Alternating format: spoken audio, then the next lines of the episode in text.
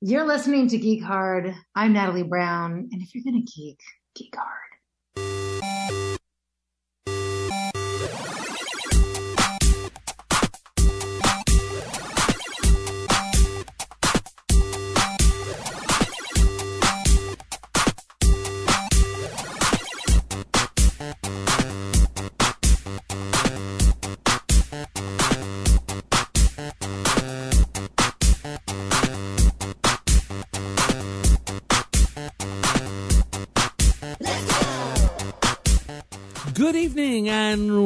Welcome to Geek Hard with your hosts Andrew Young and Mr. Green right here on Reality Radio 101.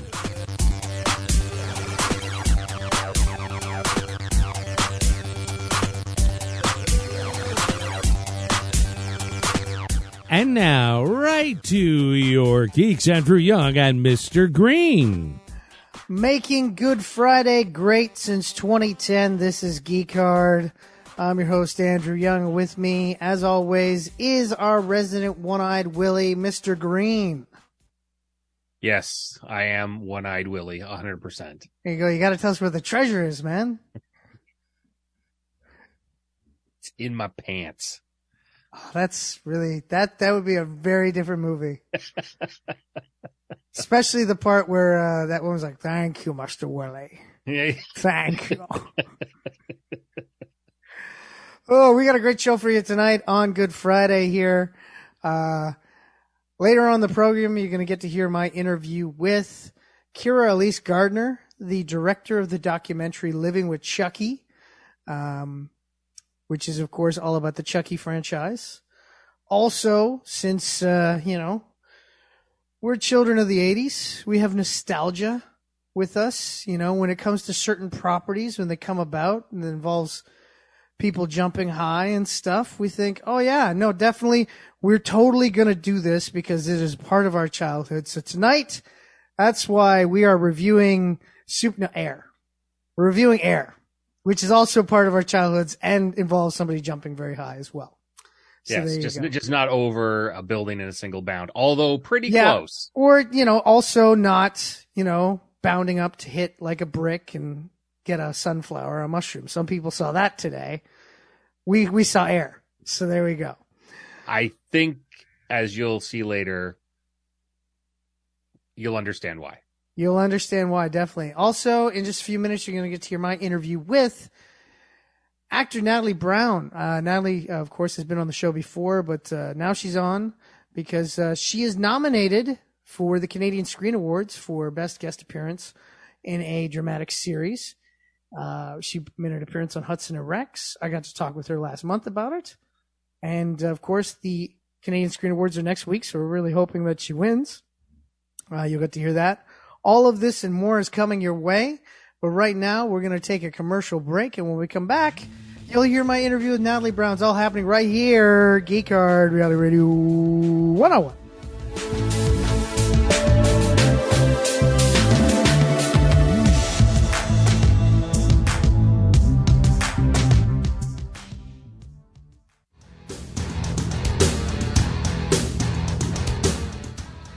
Hey, everybody.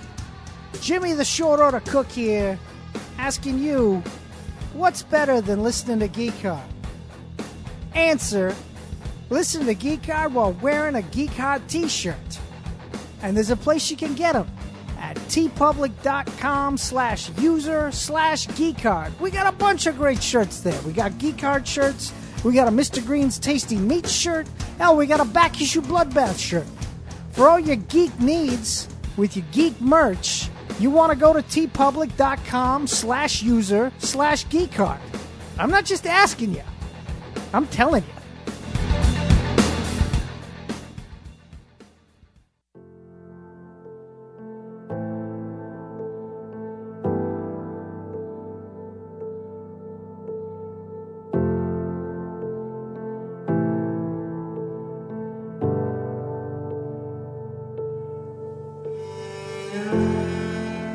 Welcome back to Geek Hard right here on Reality Radio 101.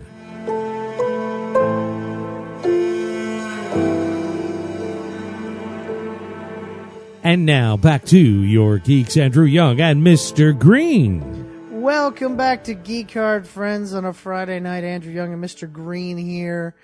In a moment, you're going to hear my interview with actor Natalie Brown. But before we play that, just want to remind you folks that if you like what you're hearing and you want more Geek Hard in your life, if you want to become a geek hardigan, well, there's a place you can go on the interwebs.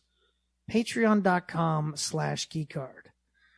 Sign up there, become a geek hardigan. You'll be helping us out but you'll also be getting access to cool exclusive content like early access to podcasts, the pilot for the January Men podcast, which uh, is a uh, experimental uh, work in progress with Geek Hard, where uh, a grouping of curmudgeonly old men get together and talk about a film that uh, two of them might not even remember and two of them feel very strongly about. Uh, also, the entire back catalog of Mr. Green's Extra Hard podcast is available there as well. Get to hear him talk about a bunch of different great movies, TV shows, actors, directors, all with a special guest every week. And they have a lot of fun. So you can get all of that and more for just a small fee at patreon.com slash geekhard. Sign up today. You'll like it. Trust me. I don't know. You don't know? I don't know if I, I, I don't know if I trust you. That's what I'm saying. The other okay, thing, well then, hundred percent. Okay, say say the thing that I just said, and then maybe they'll trust you. Come on over and join us. At Patreon.com slash geekhard, of course. But I'm just saying, come on over and join us. See, that's much more trustworthy than what you were saying. this is exactly what I said. Uh, That's, I see. It just, it didn't kind of, it wasn't as sincere. so there you had you have two endorsements. Yuri, Yuri, where can they go, Yuri? At geekhard.com. No, Uh, there's that's not even a website, but patreon.com slash Oh, you're asking me that. I'm sorry. Yeah, I'm sorry. Yeah, that's okay. A for effort, Gary. Yeah, you, you did you did your best. You did your Sorry, best. sorry. That's okay, man. That's all right. That's all right. I threw you, I threw you out there. I didn't mean to. Oh, but, uh, now let's get into our first interview of the evening. I got to speak with actor Natalie Brown, uh, at the beginning of March. She had just found out that she was nominated for the Canadian Screen Awards for best, uh, guest performance in a dramatic series. And, uh, we had a lot of fun talking about it, about her time shooting Hudson and Rex and more. Let's take a listen to that interview right now. Welcome back to the program, Natalie Brown. Natalie, how are you? Thank you for having me back. I'm great. How are you? Well, I'm doing pretty good, doing pretty good. It's been probably about a year since we talked. I'm I'm trying to remember if I was yeah. I was trying to think if I was in Newfoundland when I was talking to you, but if it was a year ago, no. You were at home, I believe, at that Same point. old, nothing's changed. but yeah, no, the last time I spoke to you was about a year ago. We were talking about Ashgrove, and uh, we will probably revisit that because I remember back when we talked, you were like, "I have a lot more to say about this, but we can't Oh, because it do hadn't been ever. released to the people yet." Yeah, Well, now that the movie's out, now that uh, it's out, we can totally talk about it. Yeah. But also there's a making of coming out. I don't know if you knew that. Oh, I didn't know that. No. There is a documentary on the making of Ashgrove, and from what I understand, they had this, you know, crazy idea to come up with this like very unorthodox way of making a movie, and they thought, in case it totally sucks, let's just a have a good time doing it, but b let's make a, a making of in case the actual movie itself isn't what we hope it to be. And then the movie turned out to be more than anyone could have hoped for, and the mm-hmm. documentary is coming out, I think, sometime next year. Oh wow. Yeah, I did not expect that. That's cool. Mm-hmm. More That's that's that's a two for one there. A really great Right? movie and a documentary on top of it. Fantastic. I think when you know more about how the movie was made, it warrants a rewatch or a three. Because even when you watch the, the whole movie without even knowing how it was shot, you're like, wait a second. So much of that was not what we thought. Yeah. And did I tell you how it was shot? Yes, you did tell me how it was shot. Oh, okay. Um 'cause yeah, because of course, like again, people who might have heard the interview last time, we talked about the film Ashgrove. It came out at the end of last year. There's a world water crisis. There's one person who has the answers, and over a specific weekend with her husband, it's almost like they have to save their marriage to save the world. Oh, no big deal. No big deal. And then, of course, at the end of it, you realize why, because her character doesn't know that the other characters are reenacting the events that happened previously. And because you told me Due something yeah, due to memory loss, and you specifically told me there was a very interesting approach to get a great performance out of Amanda Brugel, which of course you get a great performance anyways out of Amanda Brugel. Anyway, exactly, Yeah. guaranteed. But we all had secrets from each other, but the biggest secret was held from the star and co-creator of the film, which was a feat in and of itself. And when she finds out on screen, like the actress finds out when the character finds out, so you're kind of in this like rare opportunity to see things unravel in real time. Yeah, and uh, I remember when I was talking to you that you mentioned that it made the time away from set, the evenings, very very tense because you were like still had to have your actor hat on and go, what can I make sure I don't mention to Amanda? to try to decompress and have a debrief and then not really say anything and just talk about our feelings, but just not really be able to say much. Yeah, it was totally worth it though. Yeah, yeah, the film turned out great. Yeah, it's uh, it's always fun to see these little experiments turn into magic on the screen. Definitely. Yeah, And even to have shot in chronological order is also really rare. yeah, it's rare and Because of the nature of the storyline, it had to happen sequentially. Otherwise, you would have tipped off the actors of the secrets. Yeah, exactly. Which I guess you know what? Having to keep all those secrets and everything, it's nice to have the, the flip side of like, well, we get to shoot this in order, so I get to actually be my character in the proper order there, which as you mentioned, doesn't usually happen. So Exactly. And I don't know if I mentioned there was no script. there was no script. Oh, okay. So you guys were just given an I outline to work with? I don't get. I hope I get into trouble because that's what nobody wants to go into a movie knowing like it was like an improvised film because there was such a specific structure and storyline, and they spent like over a year crafting like very specific backstories for all the characters. So each day we showed up, we knew exactly what scene we were going to shoot and where we needed to go with that scene.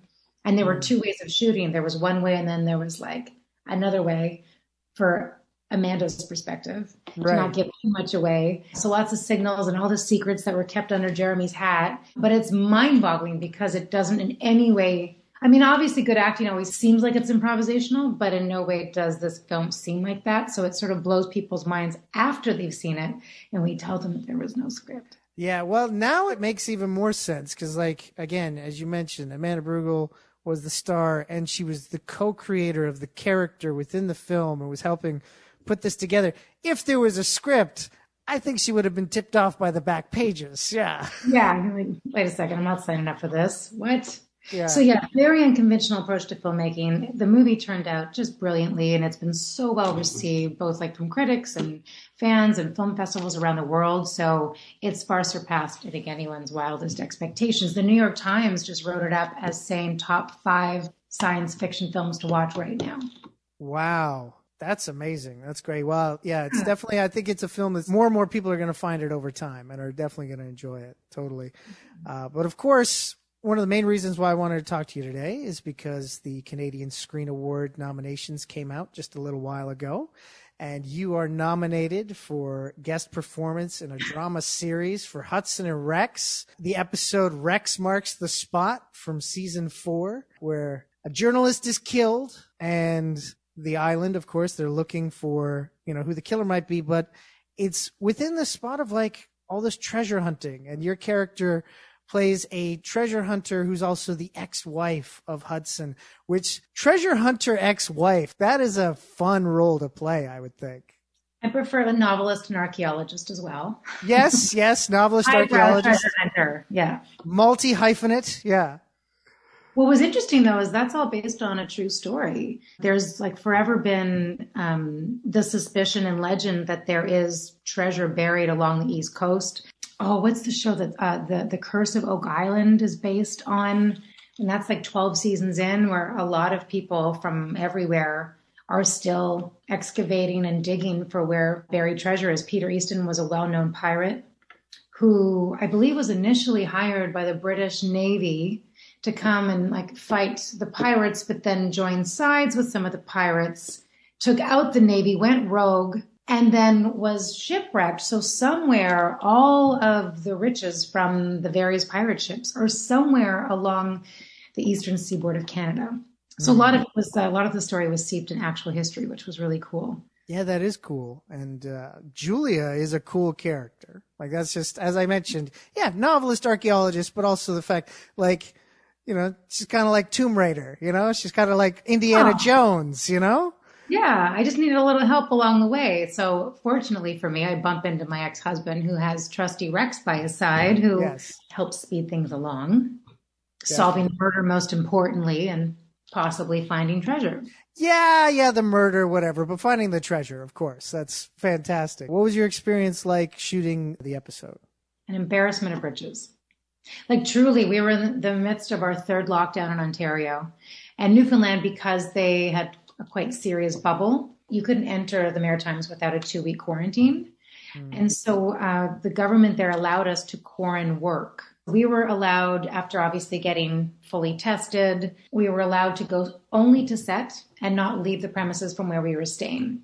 So, in my particular circumstance, the episode, which I guess you've seen, all of my scenes were on various bays of Newfoundland when the whales had just come across the Atlantic from Portugal looking for like these magical little capelin sort of sardines. And so we were whale watching from all the bays where our scenes were. And then uh, someone who plays my love interest on the show happens to have a yacht. So even though I was, you know, sort of stuck quarantine working, every time, you know, it came time to go to set was just like this beautiful part of the landscape of Newfoundland or on various boats. And then when I did have to go back to where the actors were staying, I was so lucky because also in the episode is Ali Hassan, Yeah. the great comedian and chef. hmm And uh, the landlord, since we weren't allowed to go and get groceries or anything, they went and got a $5 net from Walmart, went into the bay, one of the various bays, and scooped out like 200 of these capelin sardines Oh, wow. That are just washing up on the shore for free. That not to take too many from the humpbacks. And then Ali Hassan was, you know, one night we'll fry them, another night we'll barbecue them, another night we'll grill them, and we just had this fantastic time together, both you know at the place we had to stay, and then also on the sets with the great cast and crew from Hudson and Rex. Wow. That, no, that does sound like a lot of fun there. Yeah. Corn mm-hmm. work sounds more like corn fun. Definitely. We're fun. Yeah. There you go. Well, yeah. So now, now that I think about it, there was probably there was like only one scene that you would have had to have been on a set for, for the most part. Yeah, the, well, at the cop station, the St. John's police station. Right. Oh, wait. So no, then two, because there's also the scene in the bar. And then there's the scene in the bar, which I think is in an actual bar. I, I Oh yeah.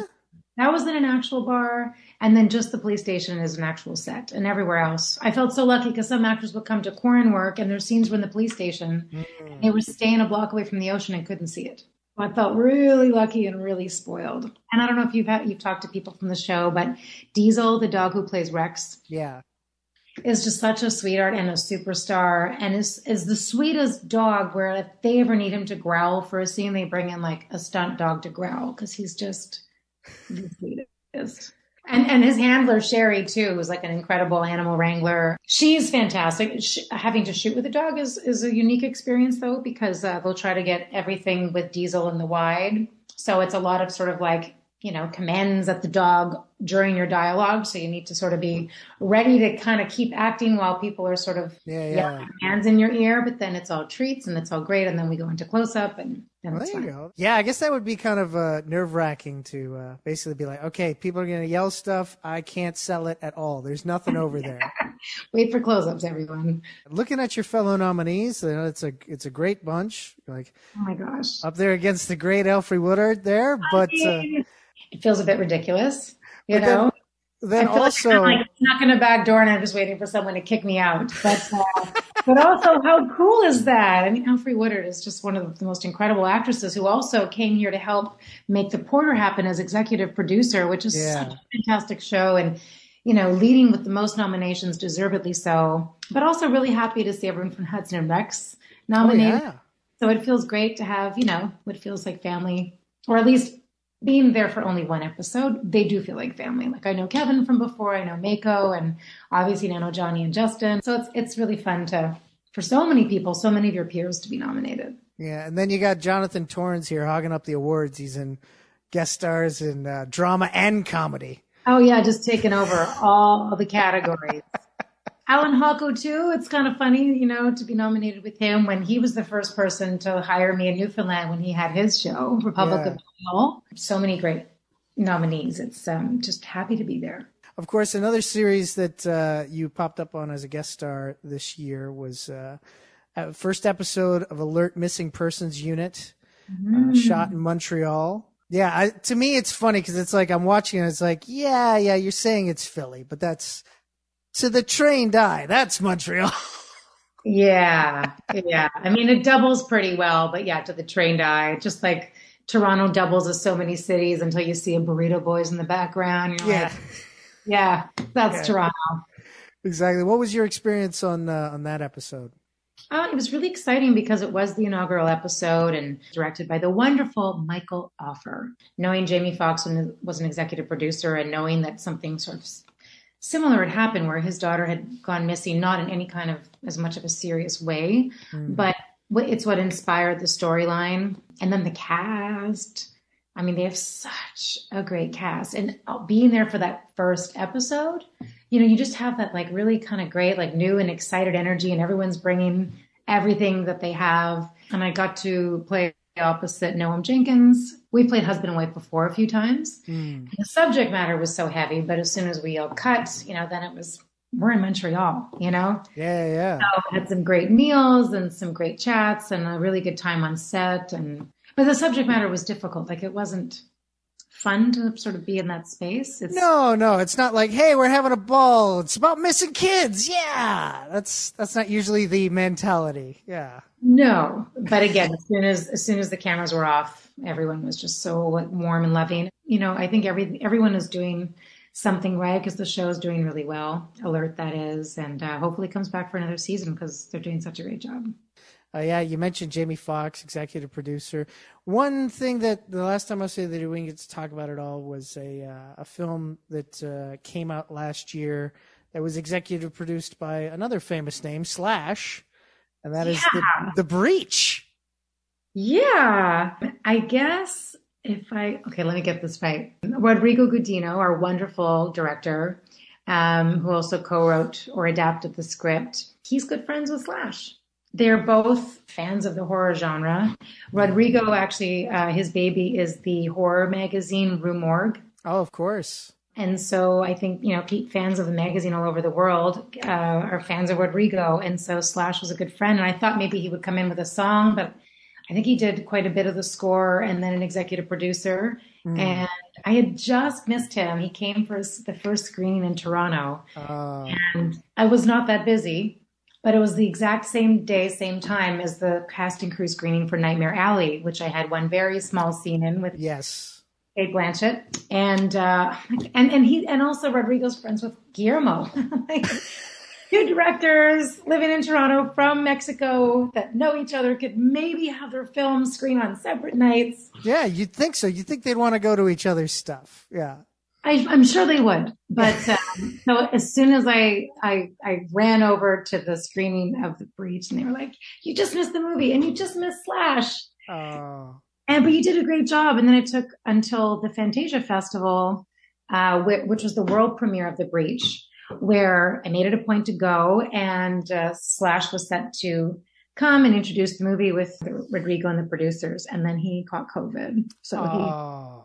Yeah, I mean, a very mild case, but uh, yeah, he was on Zoom on the big screen, which saved me from having to talk about my character's backstory, which also was really sad. Again, Yeah. like a missing child, right? Yeah, A yeah. missing daughter, a missing husband. So it was not the most enjoyable sort of place to kind of stay for some of those scenes. And someone asked me a question about that, and then suddenly Slash zoomed in, saved the day. yeah, I got a chance to meet Slash back in 2014 when uh, Oh, wow. he he had released his uh, the film he produced, Nothing Left to Fear. That was his first foray into horror. Oh, really wow. nice guy. Super yeah. nice. Super sweet, soft spoken, Yeah, very very mild mannered. Yeah. yeah. You Not wouldn't the think that for a rock star. Yeah. Better on stage. Yeah. Oh, So man. one day I hope to meet him. I'm glad you got to. Well, I hope I hope you get to meet him. It was it was a great experience. Now, uh, a film that uh, you also shot that's in post production right now, a dangerous romance. Can you tell me anything about that? Well, I'll just say the title speaks for itself. There's a fair bit of danger and a whole lot of romance. There and the go. romance itself is what is dangerous. Yeah, I shot that in Hamilton last uh, summer. And again, like a terrific cast and great director. And um, I, I've been wondering actually when it's going to be released. I'm wondering if you might know more than I do. I have not heard anything yet. I've just seen that it's like, oh, okay, that seems like an interesting. Still editing all the danger and all the romance. yeah, uh, Gray Powell starred in that with me, and Aaron Augustino, Jamie. I know his Instagram handle, Spillygram. I spell check Jamie Spilchuk. First time working with an intimacy coordinator, the wonder, oh. wonderful Lindsay Summers. Okay. That was a great experience because again, the title sort of lets you in on the fact that there's going to be some romantic scenes filmed. yeah, romantic thriller. You definitely danger romance. The romance is part of it, totally. Yeah. But yeah, no, working with an intimacy coordinator was just one of the most liberating experiences. It was really kind of treating those scenes like a stunt with the same like level of professionalism and minus, you know, minus any scrapes and bruises. Yeah, uh, yeah. You want to keep. You want to make sure everybody's safe and you know, Yeah. comfortable. Definitely. Yeah, we know what's happening instead of sort of jumping off into the deep end, not really sure what's gonna, you know, you kind of know each other's boundaries, and, you know, respect those, and then there is still room for spontaneity, unlike what some people are saying, you know, like, oh, does it sort of kill spontaneity of the scene? But not at all. It gives you like a great amount of freedom within certain parameters, unlike a stunt, which needs to be choreographed within an inch of its life to stay safe. Whereas uh, working on a love scene, you're given very specific parameters, but then there's freedom within that. And uh, it was a really great experience. And so I'm hoping that going forward, most experiences with that subject matter will be with someone as great with guidance as Lindsay. Another thing I saw that you shot that uh, hasn't been released yet is a short with quite the great comedic cast, Baby Daddy. Can you tell me anything about what that experience was like? I hope I can. I'm so excited. This was the first time I ever had the audacity to put words to a page. My very good friend, Lisa Berry, who is an, incredible actress. We first met on the Hallmark movie Be My Valentine many years ago with Mm. Billy Baldwin. We've been friends ever since, and she's full of great ideas. And she came to me with an idea, and uh, we started on page one together. And we wrote a couple of scenes, and we both worked with the same great first AD and uh, Kevin Eade. I worked with him on The Breach, and he was just such a great personality, just a great run of the floor, and like really funny, really smart, great at his job. Lisa was then working with him. She mentioned this idea that we had Baby Daddy. It's a male fertility comedy Hmm. Where the tables are flipped. And uh, Kevin has a production company, Heist Productions, and he said, "Let's shoot it." I'm like, "Oh shoot, what?" And Lisa, who just had a baby, was like, uh, "Let's just figure out an ending. Let's make it into a short, and let's just shoot it." The end. And uh, Heist Productions also has like, uh, you know, they've got equipment, they've got a wonderful DP and a wonderful writer and producer on staff, Jason Spear. So never having written anything before, Jason, who's won, you know, writing contests and he won the Just for Laughs pitch, stand up and pitch competition. He had a lot of uh, guidance in terms of, you know, how to format things and, you know, helped us flesh out the characters. And so we shot a proof of concept and we're about to shop it around. Oh, all righty. That sounds good. Well, I hope I hope I get to hear more things in the future. I hope big things happen with that. That sounds like a lot of pretty fun. exciting just to kind of like you know sort of step behind a camera and uh you know help help make stuff people just Yeah. say make your own stuff and that's what we're doing so it's pretty exciting Well, Natalie, I look forward to all of that. And again, congratulations on the nomination. thank you so much i'm still literally pinching myself um i hope to talk to you next time soon need need need more fodder That was my interview with Natalie Brown. Uh, the Canadian Screen Awards are happening next week. Canadian Screen Week is April 11th to 16th, with the big award show happening on the 16th. So uh, we're rooting for you, Natalie. Uh, we got some emails in. Uh, if you want to send us an email, email send it to us at geekhardshow at gmail.com. Uh, this one right here from Steve L. Hey, an update on Green's Eye from last week. I haven't seen Air yet, but I'm looking forward to it. Happy Easter to you guys. Well, happy Easter to you, Steve. Green, you got anything to say about your eye? You're on mute. Yep. That's uh that's uh that, that's indicative of what's happening. Uh I I forget to look at things.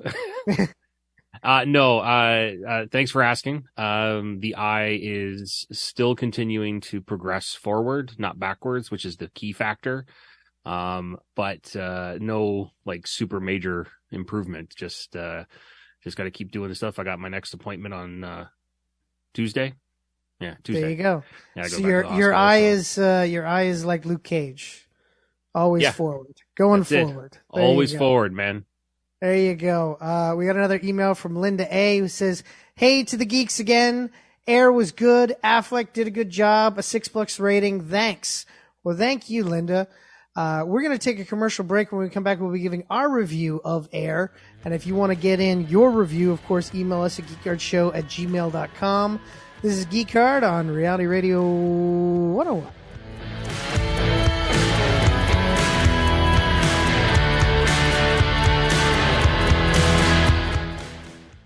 Remember when you used to go to the comic shop and browse through the stacks, picking up comic after comic, talking to your fellow customers and the store owner about what books you should buy?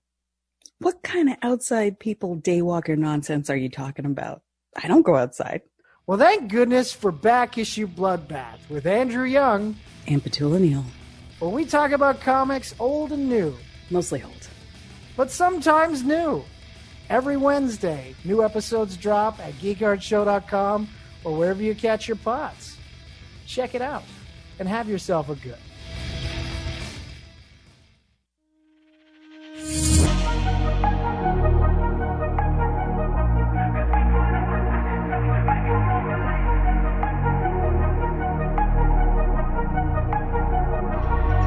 Yeah, I gotta keep dreaming. Welcome back to Geek Hard right here on Reality Radio 101.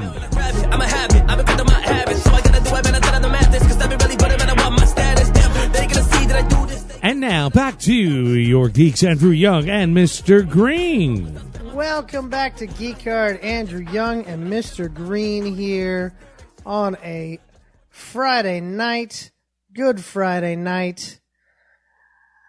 And we're going to get into our review of Na Na Na Na Na Na Air, directed by Ben Affleck, written by Alex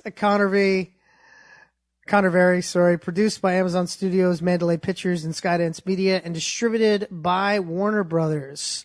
Here to read the synopsis for this week's film is Air. Is Air, eh? Is the old man. A lot of people don't notice, but my, uh, one of my given names is Air. So, there you go. Really? Yeah. Probably back in the 10th century. Oh, okay. Yeah. That was still a new thing back then. Yeah, no, I was. They were like, "Hey, air." I was like, "That's me." Yo, how you doing? Lots of yos in the 10th century, was there? I actually coined the phrase. Oh, okay. I was like, I want to find a way to say salutations in a like a quick, fast manner, and I was like, "Yo," and then I added into "Hey yo," and that became a whole thing. It's amazing.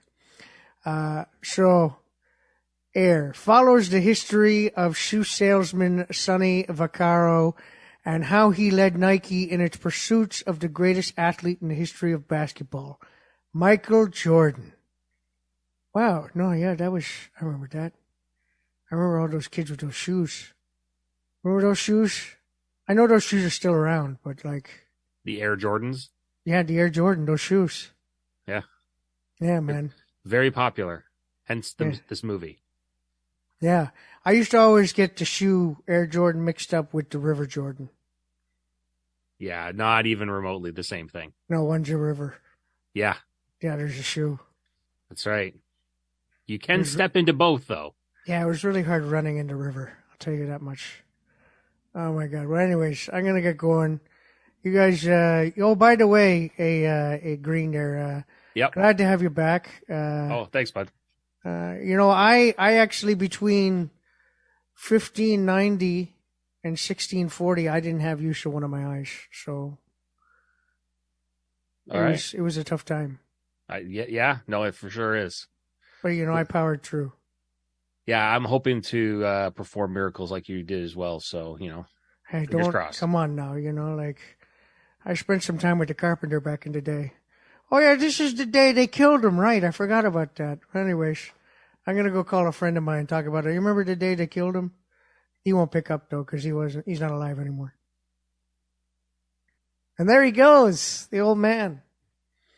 My God. So let's talk about Air, Mr. Green. You watched Air. What do you did. think of Air?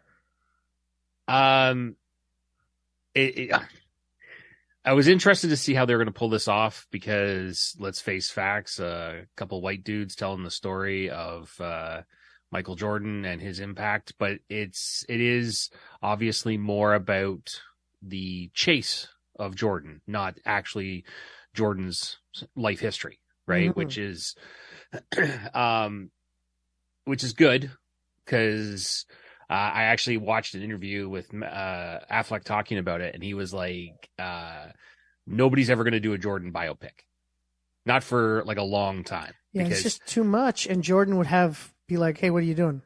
Yeah. It, it, so actually, interesting story about this film. Affleck went to Jordan personally Yeah, to get his uh, approval because he was like, he went in, he got an hour with him, and he was like, "Hey, this is what we're thinking about doing. Want to get you know your feedback on this, and if you say no, then we don't do this movie." And Jordan was cool with it, and uh, he added in uh, three things to the film that weren't in the original script that they added in subsequently. One was uh, George Raveling, played by uh, Marlon Wayans in this, Mhm. and uh, um, Chris Tucker's character. Um, Chris uh, Tucker's character Howard White. That's it. Sorry, I couldn't remember his name for a second. I, but yeah, th- those two characters were pivotal in uh, Jordan going to Nike. Hmm. and uh, so he was like suggested that and then the third change was making uh, his mom dolores more of a central character in the story and uh, but otherwise he had no real complaints about it but i was like oh okay the other kind of cool thing about this uh, is it's kind of nice actually it's a fun feel heart a feel good story so you, obviously everybody remembers that affleck and and uh, uh, Damon did Good Will Hunting back in the day. Yeah, they they wrote and directed it, right? So when they came in on this, Well, they didn't what- direct it. But Sorry, yeah, yeah, sorry, you're right. Sorry, you're right. Sorry, Gus Van it was directed they, by they Gus wrote Van. Sant. That was back when Yes. Gus Van Sant made movies, Yes, and not the weird things he ended up making. Yeah. Yeah, well, you know, everybody's got a thing. Uh so anyways, when they so they came they, when they had that opportunity back in the day uh to write that and everything like that, they had gotten some other chances along the way to, you know, to work on things. And uh so uh Convery who who wrote this um when they came in, they took a pass at the script. They rewrote it. Uh large portions of it. Um the all the stuff with Chris Tucker essentially, according to Convery, was uh, uh, improvised on the day that he was there. There wasn't any because there was no script, right?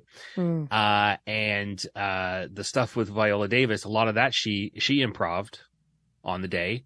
However, I tell this story because at the end of the shooting, and Convery's like, "Well, I'm a nobody, right? Like, who am I in all of this, right?" Yeah. Affleck came to him and said, "We're not going to arbitrate this. You're getting sole credit for the for the writing because that's what happened to us, and we need to pay it forward." Like him and Matt agreed to this, right? Right. And I just think it's a really cool story. It's just something about this.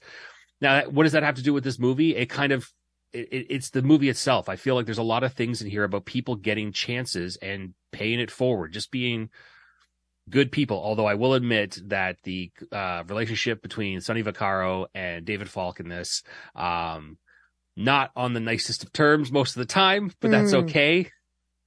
Agents are agents. well, that's the thing. You got Chris Messina playing him, and that's that's Well- that's that's cat that right there. It's like- Typecasting. It's yeah, type- it's like we need somebody to play a big mouth jerk.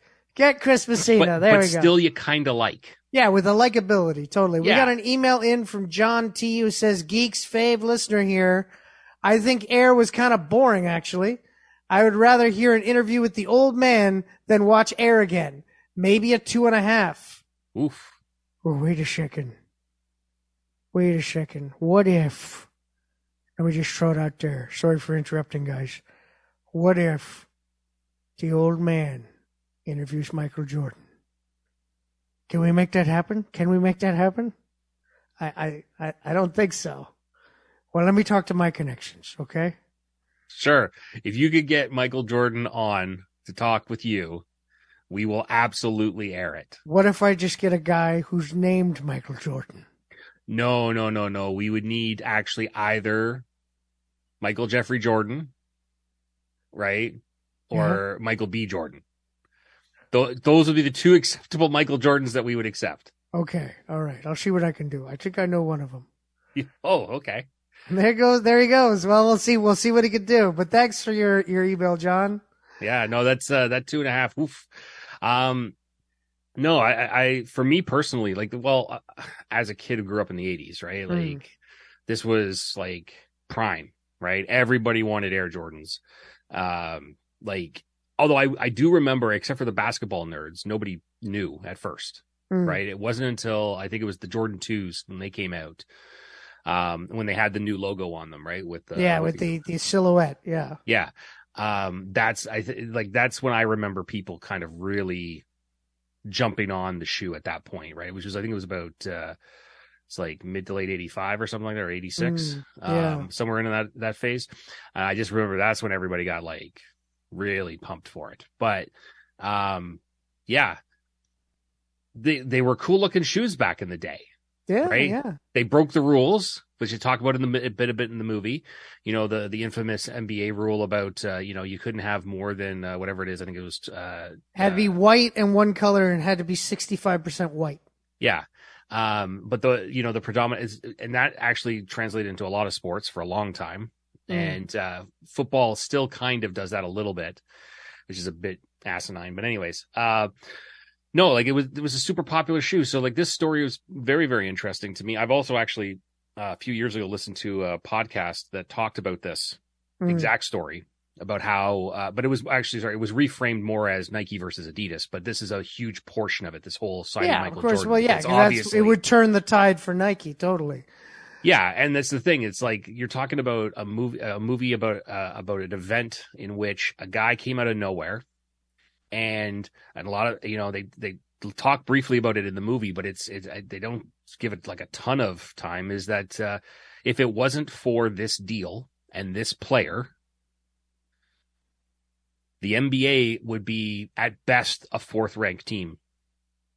Uh, or sorry, sport. for I mean, sport. There you go. yeah, because it was it was tape delay. They they talked briefly about that. Like nobody cared about the NBA back then, hmm and it's because of Jordan, right? And that's why like some of the lines in this movie, like Viola Davis says as his mom, are very very key and very super important.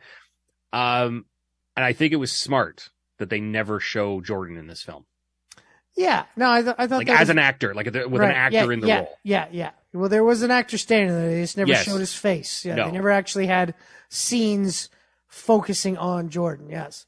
Yeah, no, Um, because that would have been rough. That would have been rough, totally. Um, I will say the one thing I will say about it is this film is really about interpersonal relationships of people within a company and Oh, yeah. people believing within one another. And I have to say, now finding out about the improvisation in this film, I never thought that I'd say, you know who has great chemistry on camera? Chris Tucker and Matt Damon Right? their scenes were like you felt like these guys have been longtime friends Yeah. and that they respect each other and all this sort of stuff. And it's like, and they're not like the longest scenes, but you feel it. And yeah, to find out that they were improvised scenes, man. Yeah, Chris Chris Tucker really brought in this film. I thought he was fantastic in it. Yeah, because you look at look at to your point that scene where they're in the cafeteria and they're across the table and, and he and he's telling Sonny like you know like he believes in him and everything Yeah, like yeah, that. yeah. I was like, but this is a really good scene. But and to learn that it was all improv, like Yeah, that that was super surprising. Also, um, I think if Affleck is going to, whether he's directing the films or not, he should appear in films in jumpsuits with that hair going forward. Oh my god, that hair! Yeah. And his character, his version of Phil Knight is uh is something. Yeah, yeah, very much a uh, running guru, uh, spouting off uh, different uh, freaking uh, ancient uh, ancient proverbs and things like that. Yeah, it was.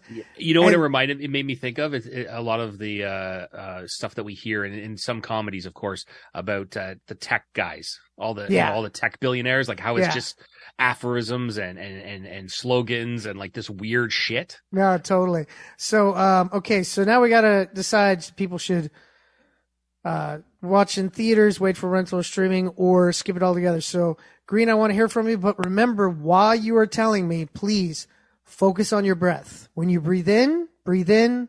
When you breathe out, breathe out. Breathing in, focus on breathing in, breathing out, focus on breathing out. Yes. Uh no, I I really like this film. Now, is this a go see it in theaters film? I think if you're like super into Nike, uh, super into, you know, the history of, of the shoe, like the Air Jordans, Jordan himself, like, well, not so much Jordan himself because there's not a lot going on there, but you know, like all of this for this time period, I think, yeah, I think like if you're a sneakerhead, absolutely you should see this film. The rest of the people, I think, uh, I think streaming is probably good enough, uh, cause it's not like a big screen spectacle. It's not like last week's with Dungeons and Dragons or something like that, whereas like being seen it on the big screen is very, very important. Um, but I, I definitely think if you have any interest, you should check it out because I, unlike some of our listeners tonight, I had a lot of fun with this film.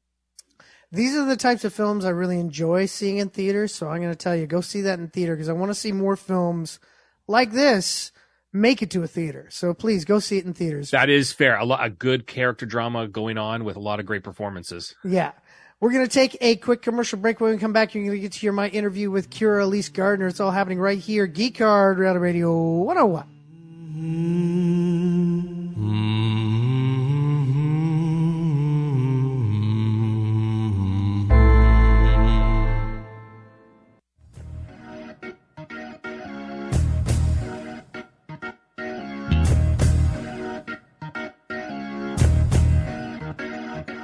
Want to advertise on Geek Hard and be heard by thousands of listeners? It's easy, it's simple, it's fun. Email us at geekhardshow at gmail.com for information on our advertising packages today.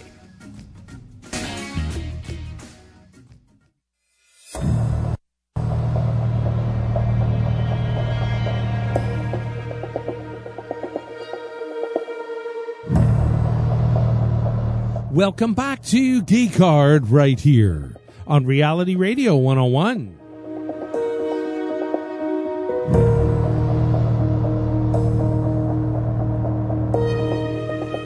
And now back to your geeks, Andrew Young and Mr. Green. Welcome back to Geek Hard. Andrew Young and Mr. Green here on Good Friday.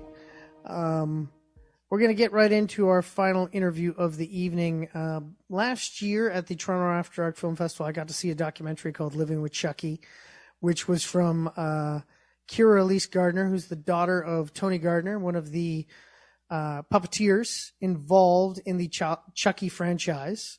Uh, he started working on, I believe it was the first film he worked on was uh, Bride of Chucky moving forward. And she did a complete comprehensive documentary on the entire franchise from Child's Play to present. And uh, it is now available on Screambox and uh, some digital platforms. I got a chance to talk with Kyra last week about the film. Let's take a listen to that right now. Welcome to the program, Kyra Elise Gardner. Thank you for having me. Well, thank you for coming on. Uh, I got to see Life with Chucky back at uh, the Toronto After Dark Film Festival. Really enjoyed it there. awesome.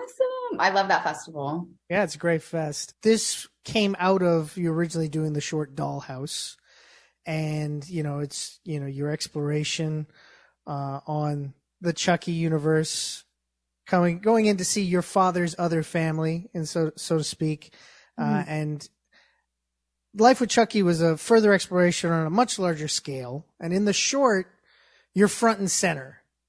But in Life with Chucky, you wait until the final third of the film to reveal your connection to the subject. What was the decision behind the framing so differently for this show, this uh, feature?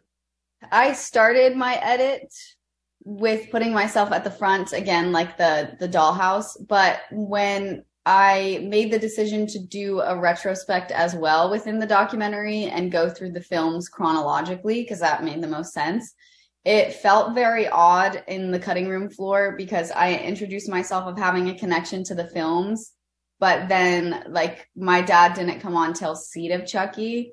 So then it was like a whole 45 minutes to where I was kind of brought back in and it felt very out of place like like we had forgotten this thing anyhow and then it was the opportunity to bring myself in with Seed of Chucky but I felt like it take it took away from my dad's entry into the franchise as well. Like I wanted him coming in to be about his experience and and things like that. So I thought a lot of do- I I feel like a lot of documentaries kind of um can lull in their third acts uh, anyhow, and it kind of just goes this way where I was like, well, if it's a act break, maybe it'll keep people interested. That was kind of the thinking there in terms of that. It was it was weird. I wish I would have had like more time to play around and edit it, but I had already spent so long on it because I just edited this myself over COVID. and also I, I wasn't going in realizing that I was kind of like a one woman show in a sense, doing all the marketing myself until I had a lovely like publicist and things like that. It was just all myself doing the work. So I didn't realize that in trying to promote it, of course, you know who's making the documentary because I was trying to like build hype for it. And so I was like, this is less of a twist and just kind of like, uh, in retrospect, but uh, it at least is breaking a, a, a wall, which is fun. But yeah, it just felt like it was too long in between from where I was coming in in the beginning. And then it kind of took away this thing with my dad by breaking the fourth wall there. And I didn't want it to be about me. I wanted my dad to have a section where it was truly about his work. Right. And as you said, going out there and promoting it and sh- showing this film, that you've kind of become the face of the film, anyways, as a director usually is when going out to yeah. festivals. So. Yeah, lesson learned in my first feature is like also I wanted to recreate the Child's Play 2 poster and so like literally half my face is on the poster anyhow. So there you go. There you go. Now, when putting the film together, like obviously you realized, you know, going in with the familial connection that, you know, of course family would play a part in it, but did you realize how much of a celebration of family this film would become? No, I had no idea because I I went in with all my questions and knowing I wanted to like focus it on the family aspect and not just ask retrospective questions the entire time but you never know the answers you're going to get. I was just like, please, dear Lord, people have similar answers to each other. And they all did. Everything that my dad had described the Chucky family to be, they were. And um, in the editing room floor, it gave me a lot to work with. Yeah. And it's kind of like it being a franchise because, of course, they talk about how in films, you know, every time you're making a film that on a good set, everybody does become like a family and then they never get to see each other again after that. But with because of this being a franchise element, you you really got to explore the fact that they've gotten to have family reunions in a sense on such a regular basis. That is, it's a very cool aspect of the film. Oh, thank you. Yeah. yeah. Now, very weird. yeah, it is weird because you don't you don't even think about that, and yeah, it kind of pops up like that. How it's been everybody the same way along. Now, you did some interesting story framing for the film. I mean, of course, you know, you did the making of the doll throughout the film, but then you also used VHS tapes and DVDs to separate the chapters of the films. What made you decide on these two elements to frame your movie? First of all, the documentary mode that I have is ta- is obviously talking heads to I, also i had no money to make this movie so there's there's no way i was going to go back and try and recreate footage of being on the set of child's play 1 and 2 or things like that go to chicago and film uh, all the stuff over there there was no way that that was going to happen. That would be a dream. So I knew I needed like visual breathers for everybody to just like take a second and process what they just heard and get excited for whatever else was to come. And the moment that I decided to make it chronological in the first half of a retrospect, it just made sense. I was actually watching the Ted Bundy tapes on Netflix at the time. Ah. And their intro, like title sequence, is really beautifully cut together. I think it was like nominated for an Emmy. It was so good. And they had a lot of these shots of a tape recorder. And I realized that I needed something to visually show how long this has gone on. So I thought about VHSs going to DVDs and then to Blu-rays was a way to do that and a way to visually break it up. And then as far as the doll being built, it honestly was inspired by fans coming into my DMs all the time asking if my dad could make them a Chucky doll. The answer is always no, this doll is very expensive. I love that you love this doll so much, but no, it it's uh, very expensive just to make his costume. And so that's kind of where that idea came about was just like there's so much that goes into making the doll before he even gets to set before the even the animatronics come in. And so i had obviously because my dad's shop is the one that coordinates all of that i had the opportunity to like go in and film the woman annie edwards in utah who line by line puts together a chucky sweater on a loom. That's great. Nobody's Yeah. doing that these days. Like i really just wanted to showcase how many people go into just making the doll for like fans to have a bigger understanding and also appreciation of what goes into it. No, no, totally. Yeah, because it's a lot of work put into it. But the thing you said earlier about how you wouldn't be able to recreate scenes on a shoestring budget, but now I'm picturing in my head, what if you did like a hand puppet sort of thing in between the thing? I think that would have been great. Yeah. yeah, maybe Animation. It's director's cut. I'll add that in there. There you go. There you go. You don't only talk to those involved in the Chucky franchise in this film. You know, there's also other names in horror, film, and television that you talk to. How did you go about deciding who you were going to talk to, who you reached out to for kind of like the more horror and television framing of the story? Yeah, that was a suggestion by a producer friend of mine was to get some outside perspective of people still in the genre to some capacity to kind of break it up as well, uh, which I thought was interesting. And then obviously I still didn't have a budget, so I wasn't, I couldn't pay anybody. So it was like whoever was there, whoever was in front of that camera was nice enough to set aside like two hours of their day. Or Marlon Wayans, I literally only had 15 minutes with because that man is so busy. Oh yeah. So that was insane. But uh, it was who I had access to. Like uh, Abigail Breslin and I became friends on Zombieland 2. I was visiting on set with my dad when I was in college and we became friends. Lin Shaye is a good friend with my dad and I knew her. And obviously I love Insidious and she's in Nightmare on Elm Street. So it made so much sense to get Lin. And then Dan Povenmire and I actually connected through TikTok and coincidentally, he like met my parents in college and they were already friends. I had no idea. oh wow. Um, yeah. So it was actually, it was really cool. So it was just kind of finding like who had a bit of a connection. Like Abby's also a Chucky fan. She collects baby doll heads. She's, she was a kid actor. She's in Scream Queens. And then Marlon Wayans like, you have to know enough about horror in order to spoof it. So, eh, and Dan Povenmire's a voice actor. I really wanted another voice actor to kind of come in and comment on that, who was also a parent, was Mhm. important so that they could speak to that. So that was kind of like the decision making of what I had access to. Wow. Well, you know, you bring up the Marlon Wayans only having 15 minutes because he's so busy, and it's kind of funny that in the movie he ends up talking about how he's so busy. it's like, yeah. he's not he's not lying. We literally I went to his house and it was like 15 minutes he had in between doing like a life cast for a movie that he was doing or TV show and then like having to go because he was on a comedy tour at the time. Oh my god, that's crazy. Well, it's he's great in the film, so that was definitely uh, a great get for you.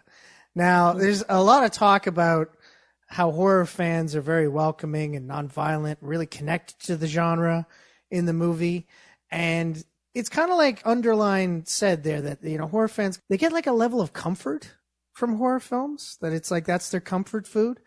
What is it about horror that you think evokes that feeling in them? I think horror is the genre where you get to see whatever impulsive thoughts you have that are definitely illegal and not moral in the real world come to fruition. Or like if you were slighted or there was an injustice, you know, you do think like, what if I could just not, no, I don't think this. Yeah, yeah. But you do have those those thoughts. We're human. Um and so you get to see it played out on on a screen in an actual story. And a lot of the times though horror films are centered around so many relatable things. Like a lot of horror films especially back in the day are talking about like lgbtq themes and vampires and things like that. Everything is symbolic of stuff that is very set in the real world. So it's almost like escapism, but like dark escapism because people are dying or whatever. But a lot of the times you you get to see like the underdog, so to speak, come up out on top of this like crazy scenario and you you like root for it. It's also I feel like people just enjoy being scared too. There's like obviously a thrill in that where I don't think you're going to get scared much in your daily life. Yeah, and earlier with like when you at the start of that, it kind of also sounds like there's a bit of a catharsis in watching this sort of stuff because you know it's fantasy, but you can still release that kind of tension. Exactly. It's like almost like working out, but like for your brain. Yeah, yeah, no, definitely. Now, in the film, it's mentioned by your mother how you were frightened as a child hmm. by Chucky. Uh, the, the bad people are here, and you ran to your room. What point in your life did you stop fearing Chucky and, you know, embrace Chucky, so to speak? I think around like seven or eight, it was like okay, because he would always be out during Halloween, like as a as a Halloween decoration, him and Right. Tiffany. But I watched Seed when I was around eight, and that set me back a bit because I didn't know my dad was in that movie. So I legitimately thought my dad died that day. Um, because I I was so confused. Was he not Um, home that day? Was that like you watched it with him not being there? Is that? I went, I snuck it to a friend's birthday party. Oh, okay. So I was that kid who had to call my parents to pick me up and go home Oh, jeez. No. that day because I was so convinced that he had died. So once the, after that, and I was more of like my dad setting me aside and being like, everything's fake, like this and that. And so after that, it was like, okay, this is just a part of my life that this doll's just here again. It sounds like a, a really fun life for you and your family, definitely. And uh, I really look forward to more people getting to see this film. Really enjoyed it. And uh, like as I mentioned, it is a celebration of family. Like it's talking about a murderous doll, but it really is a celebration of family in the end. And I really, I commend you for finding that story out of this. It's fantastic. Oh, thank you so much. All right. Well, uh, thank you so much for talking with us. I look forward to what other films you got coming on the pipe. If you got more documentaries coming, can't wait to see them. Oh, thank you. So that was my interview with Kyra Elise Gardner. The film Living with Chucky is available on Amazon, Apple, Google Play, Vudu, Hoopla, Xbox, and Screambox right now to check out. Mr. Green, we've come to the end of the program. Yes, we have. Yes, we have indeed. So why don't you tell the good folks where they can find us? As always, if you like what we do here, you can find additional content over at patreon.com slash geekhard. For everybody who does that right now, you guys are amazing. Thanks. For everybody who doesn't right now, you guys are super cool. Not You as cool as them though. You're not you- you're not amazing, but you're super cool. Would be cool if you came over and, and became amazing. That would be awesome too. Uh, additional content is always available through YouTube, Twitter, Instagram, Facebook, and Pinterest. Just search Geek Hard Show on any of those platforms and you'll find us there. Of course, check out our website, geekhardshow.com, for more news, reviews, and the podcast version of this very show. Available on Mondays after 2 p.m. But if you're super forgetful like I am and you didn't listen to us live like you did tonight, the best way to hear us is to do what, Andrew? is to subscribe to us on your podcasting platform of choice, be it the iTunes, the Apple Podcast, Google Podcast, Stitcher, TuneIn, Spotify, wherever you catch your pods. And while you're there, leave a five star rating and review. Absolutely. Or if you want to continue the conversation with us, you can always email us at geekhardshow at gmail.com. I want to thank our guests tonight, Natalie Brown and Kyra Elise Gardner. For Natalie Brown, for Hudson Rex, for the Canadian Screen Awards, for Air, for Michael Jordan, for Kyra Elise Gardner, for Living with Chucky, for the Chucky franchise, for Mr. Green, and for Yuri in the booth. This is Andrew Young saying if you're going to geek out, you might as well geek hard on Reality Radio 101.